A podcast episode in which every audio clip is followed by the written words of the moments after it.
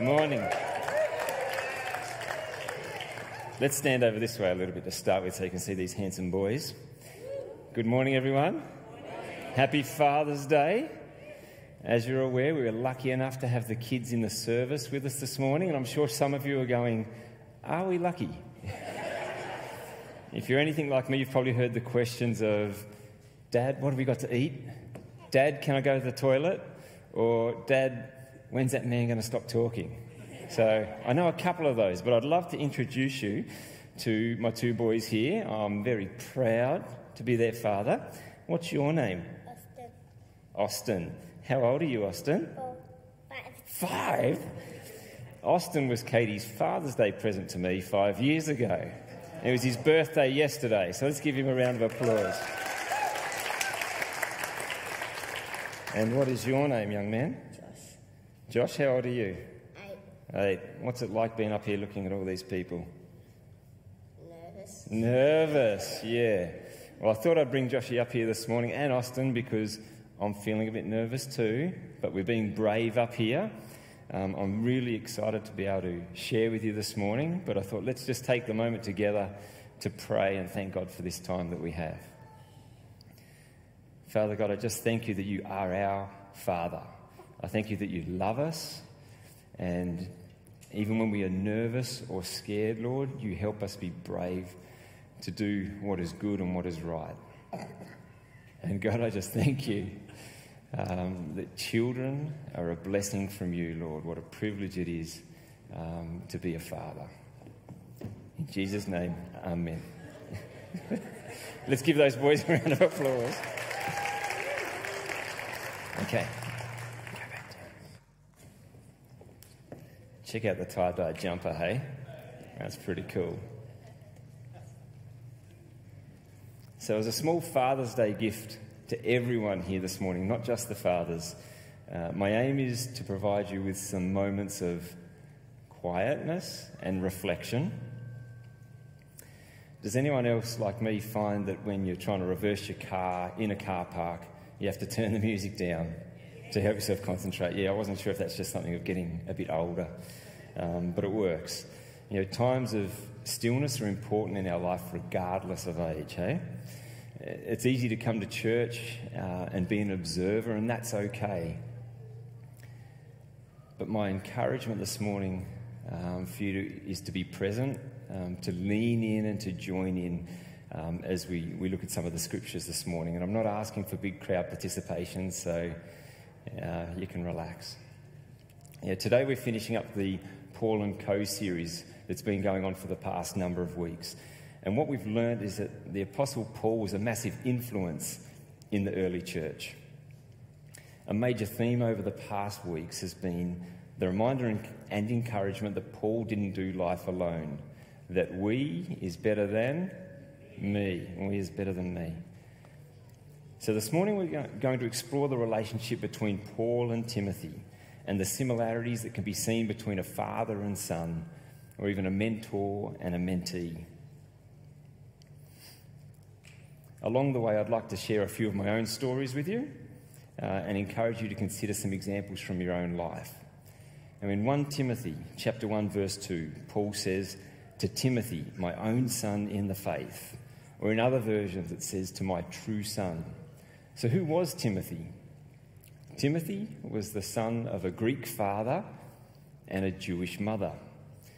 He was raised by his mother and his grandmother in Jewish culture and beliefs. Now, this is very significant in the salvation of Timothy and his mother and grandmother, as Paul reflects on many years later in a letter to Timothy. In 2 Timothy chapter 3, verse 15, Paul writes, And that from childhood you have known the Holy Scriptures, which are able to make you wise for salvation through faith which is in Christ Jesus. Now remember that the Holy Scriptures they had access to were the Old Testament Scriptures. But they helped Timothy, along with his mother and grandmother, sorry, recognize Jesus as the Messiah and the fulfillment of prophecy. Timothy converted to Christianity around the age of 16, and by his late teens and early 20s was joining Paul on his next major missionary journey. So, as we look at the relationship of, of Paul and Timothy, there are three themes that really stood out to me opportunity, encouragement, and discipline. Now, Timothy joins Paul and Silas on their second major missionary journey, and this is recorded in the book of Acts, chapter 16 to 18. To help put that in context, we're going to put a map up on the screen just to have a look at uh, what their travels look like. There it is. So Paul started the, that bottom right hand corner and the red line as he travels anti clockwise. That trip took Paul and his team about three years, and they covered nearly 5,000 kilometres, roughly half by land, and they would have been walking a lot of that, and half by sea. Swimming? Maybe not. We'll say they travelled by boat. Kids, does anyone know how far 5,000 kilometres is? Besides a long way. That's the equivalent of travelling from Launceston, heading over to the mainland, travelling up the east coast of Australia, all the way to the tip of Queensland. That is a long way.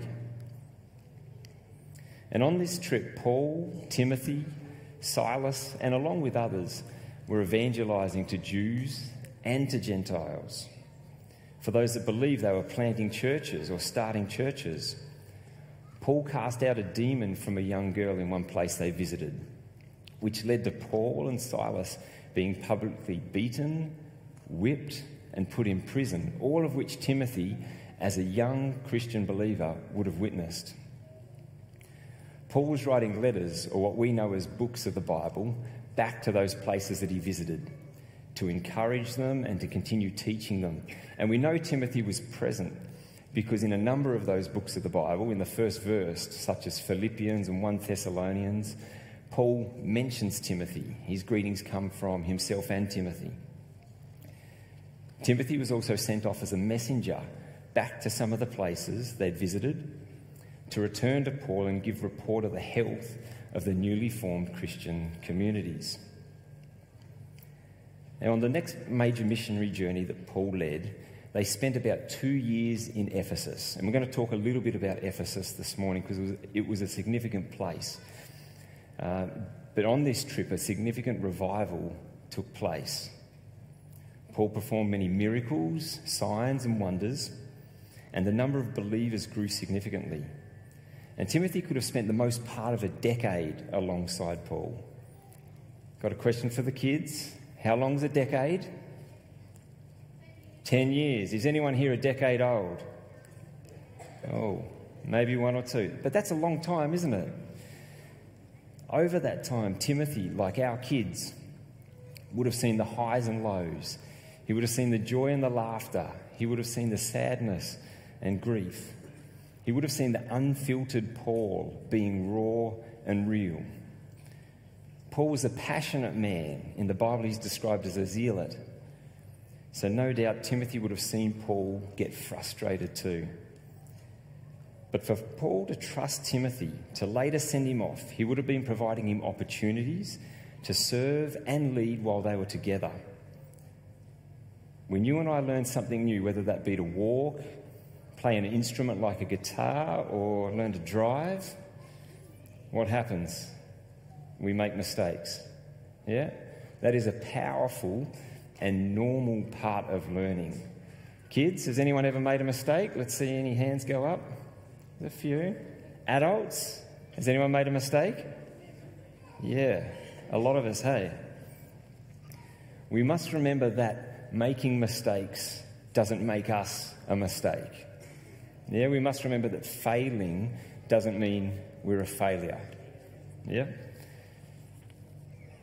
I'd love to invite someone else up on stage with us this morning who's been like a father to me, um, because he is my father. I'd like to introduce you to Greg.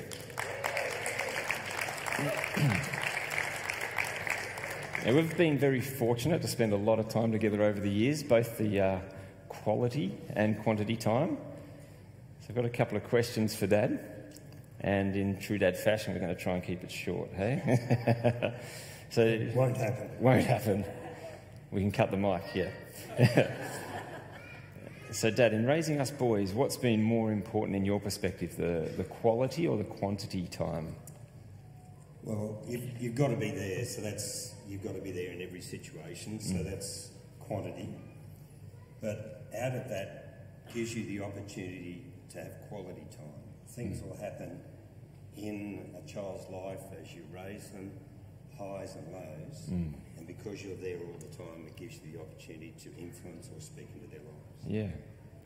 You were my, and probably my brother's main basketball coach from a very young age, right up through to under 18s. Um, why? Why did you do that? Yeah, well, basketball was a big thing in the Beeston family. Um, I loved refing, was refing at the highest level. And when you and the others started playing, well, they needed coaches. And when I looked around when Scott was going to start at under 12s, I realised that probably I was the most knowledgeable and the best qualified. And I thought, well, I want the best for my son and for the boys he's going to play with. So yeah, I, I reluctantly stepped up, but in the end, I loved it so much I kept doing it. Yeah, I'm thankful for it. Um, how, how important was um, in, or providing opportunity and instilling belief into the teams that you coached, the boys that you coached?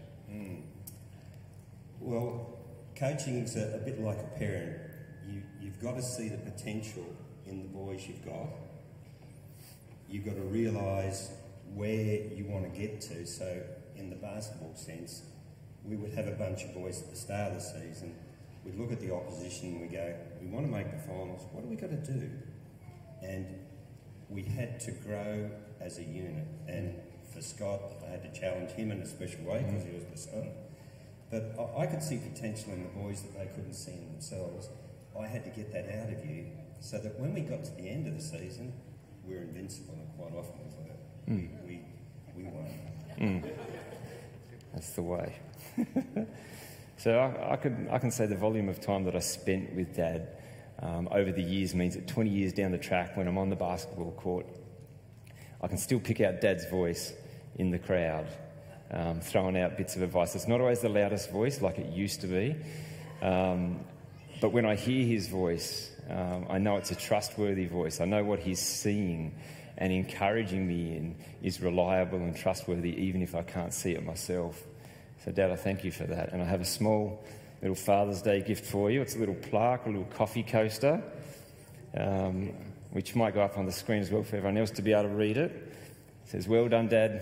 I'm awesome. Let's give it. Thank you. I'm just going to share with you a verse I was, I was looking on my phone, which is my Bible this morning, and this verse jumped out. I thought, oh, it's meant to be. Psalm 127, uh, verses 3 to 5. Children are a gift from the Lord, they are a real blessing. The sons of a man who, who has them when he is young are like arrows in a soldier's hand. Happy is the man who has many arrows. He will never be defeated when he meets his enemies in a place of judgment. Amen. Thank you, Greg.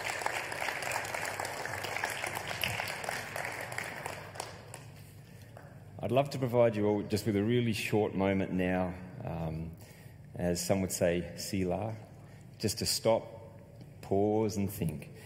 Is there someone in your life who has been there for you consistently? And that may even be over a short period of time, but there to provide you with opportunity and instill belief in you. So just take a moment yourself just to reflect on that.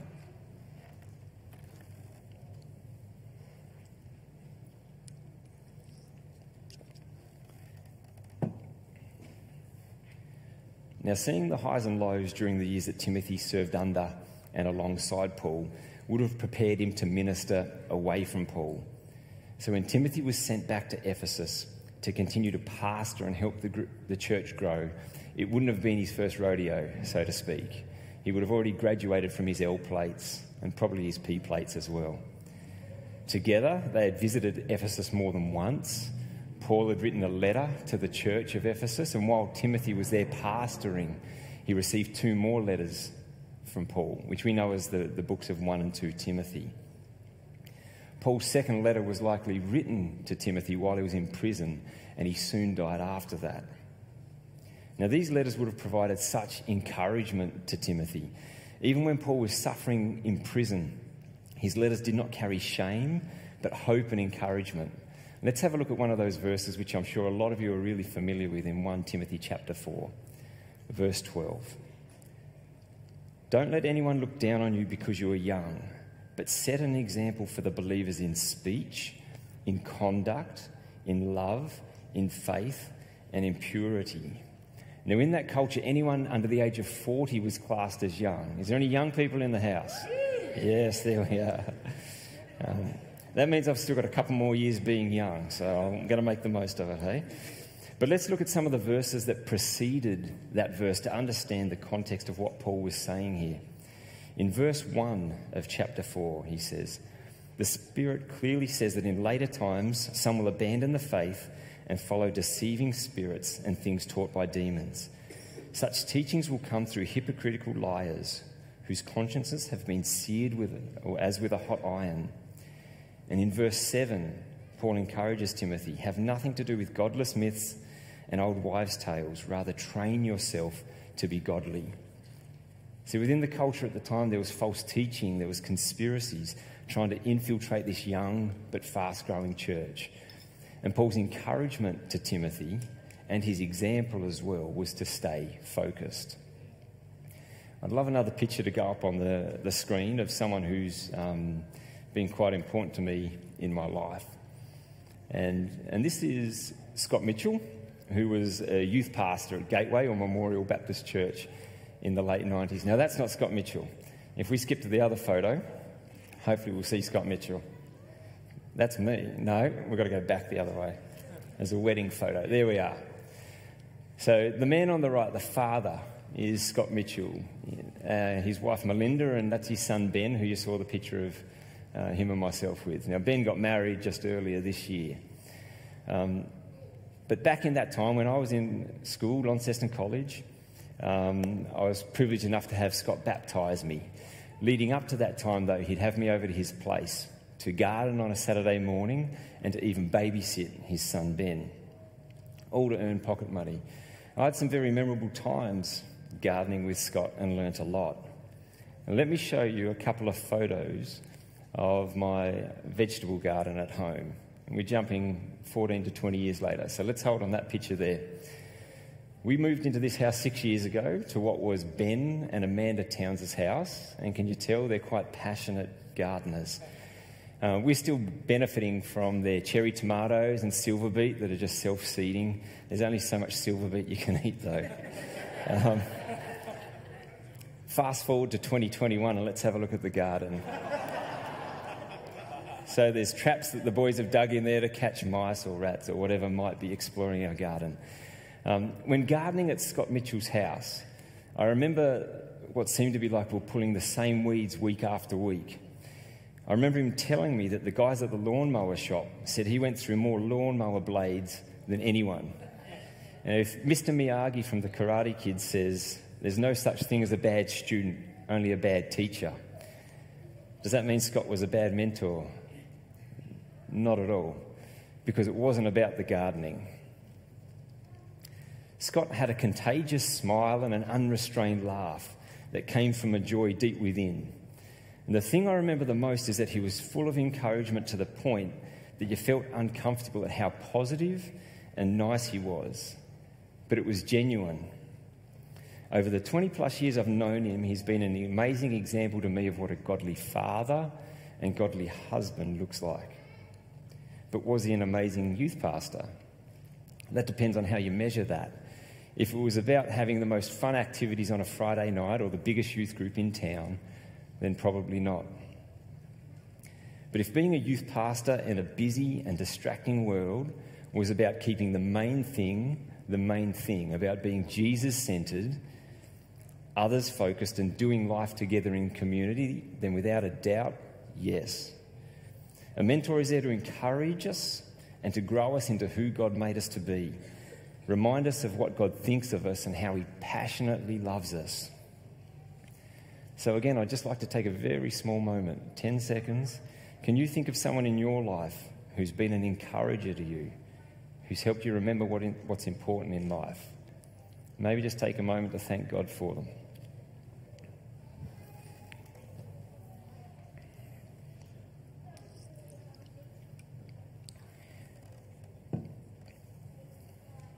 So far, we've learnt from Paul and Timothy's relationship that opportunity, along with encouragement, are so important in parenting or mentoring. And something else that stood out to me throughout this, this ministry of Paul and Timothy was the D word discipline. Many of the letters um, that Paul wrote to the early churches contain words of discipline and correction. And when writing to Timothy, whilst he was in Ephesus, he's encouraging him to do likewise. Let's have a look at 2 Timothy chapter 4 verse 2 to 3. Preach the word, be prepared in season and out of season, correct, rebuke and encourage with great patience and careful instruction. For the time will come when people will not put up with sound doctrine. Instead, to suit their own desires, they'll gather around them a great number of teachers to say what their itching ears want to hear. Godly discipline draws people closer to each other, but more importantly, draws people closer to God. Kids and teenagers out there, it might be hard for you to believe this, but you've got to trust me on this one just for a few more years. Um, that sometimes, I'd say often, it's harder for the person, the parent, the mentor, doing the discipline than it is the person receiving it. It's easier to avoid having tough conversations because we don't want to hurt or offend someone, fear of how they may take it, or it might be, you know, that fear that it might be taken the wrong way and hurt a relationship. But are we truly loving someone if we avoid sharing the truth in love? Have you ever had one of those moments where someone's lovingly corrected you? And all you want to do is get angry, make an excuse, maybe criticize them back, or just get defensive. I definitely know I have, but I'm so thankful for those moments later down the track. Listen to what Paul emphasizes to the church in Ephesus when writing to them in Ephesians chapter 4. Instead, speaking the truth in love, will grow to become in every respect the mature body of Him who is the head, that is Christ. For Him, the whole body, joined and held together by every supporting ligament, grows and builds itself up in love as each part does its work. So, for growing in any relationship, whether that's parenting, mentoring, marriage, or even as a church, as the body of Christ, there must be people who are willing to be vulnerable and brave to speak the truth in love. I've got another picture and another little story to tell you from my own life. Look at that car, we'll say. Look at that car. This is a 1978 Datsun, also known as a Datto. Now, there were cool Dattos. There was the 1600, the 1200 Ute, the 240Z, but this was not one of the cool Dattos. This was the 120Y.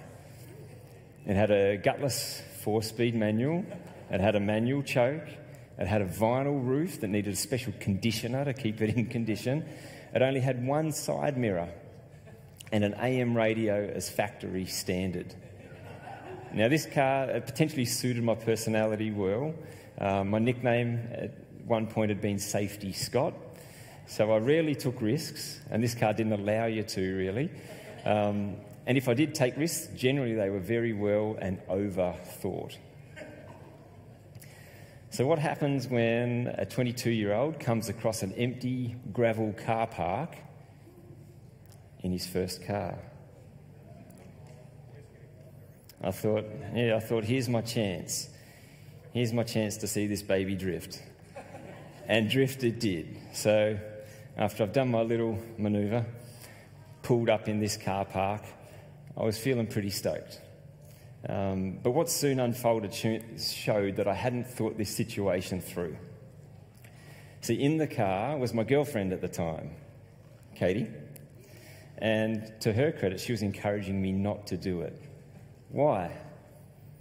Because in the back seat were two kids from the youth group. And this was in a school car park. The Launceston Christian School car park. And turned out on a Friday night, there was a church group that used the school facilities. So one of the leaders was coming across the car park very quickly and very angrily, and after demanding to see my driver's license, gave me a good dressing down. See, that night we were using uh, the school gym, the old school gym, um, for youth group activities. We'd been given access to the school by a teacher and a church leader at the time, Peter Cuthbertson. So when Peter turned up to unlock the gym, I had to fess up to him. And what I appreciated in that moment from Peter was a rebuke that didn't shy away from the fact that what I did was wrong and that there may be consequences towards myself and towards the church. And I'm looking here seeing the uh, principal of the Christian school here right now. this is great, isn't it? The fess up. But in that moment, that rebuke was delivered in grace. The way Peter handled that situation with me impacted me in a way that in the coming years I asked him to mentor me as we taught the Bible and taught English to the many Nepali and Burmese refugee families in our church. And that car became a way to build relationships with many of those migrant families, to transport them, to teach them to drive, and in doing so, building relationships that allowed me to share the love of Jesus with them. And Katie still chose to marry me, and I'm doing a better job at listening to her as well. so, again, just for, just for the third and final time this morning, I'd like you to just take a moment to stop, pause, and think. Is there someone in your life who, when you, when you think about it deep down, you're really thankful for, who, who you know will speak the truth in love?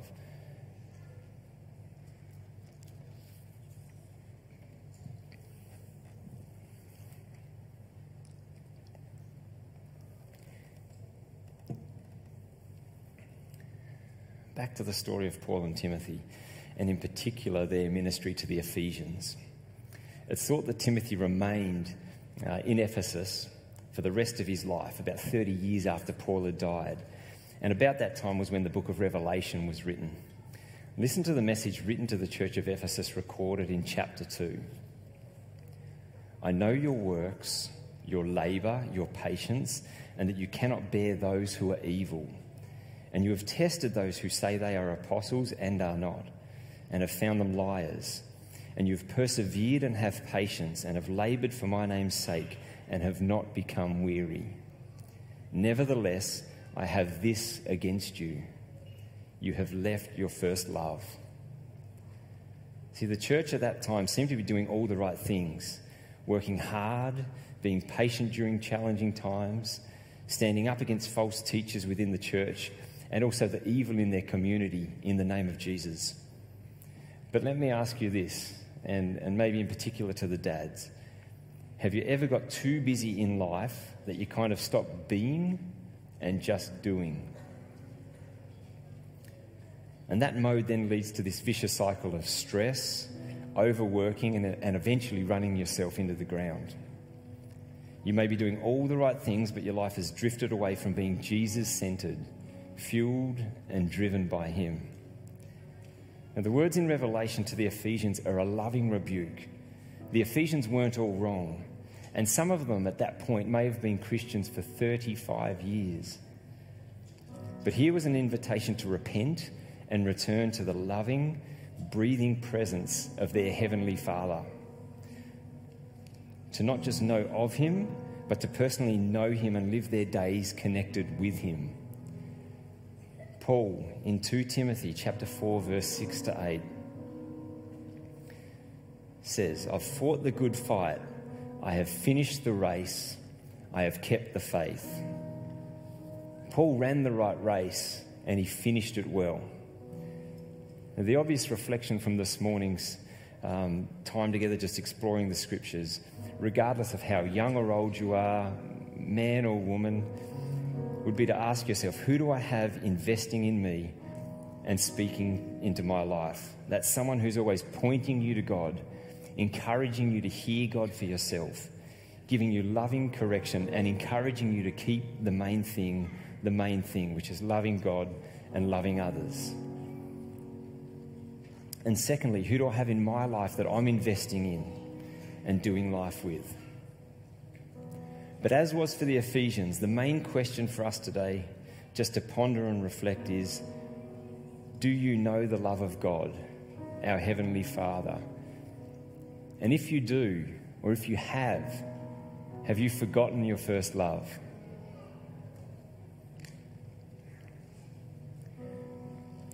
We're celebrating fathers today. Now, whether you've had a good father role model or not, someone who is present or absent, we all have the opportunity to be mentored and to mentor others. But it's all better done with the love of God in our heart. And there's a phrase that's thrown around Door of Hope at times the word sparent, the spare parent. Um, people, adults who, are, who have the time, the energy, the heart to invest in and love others. Now remember, this goes across the age continuum, whether you're young or old.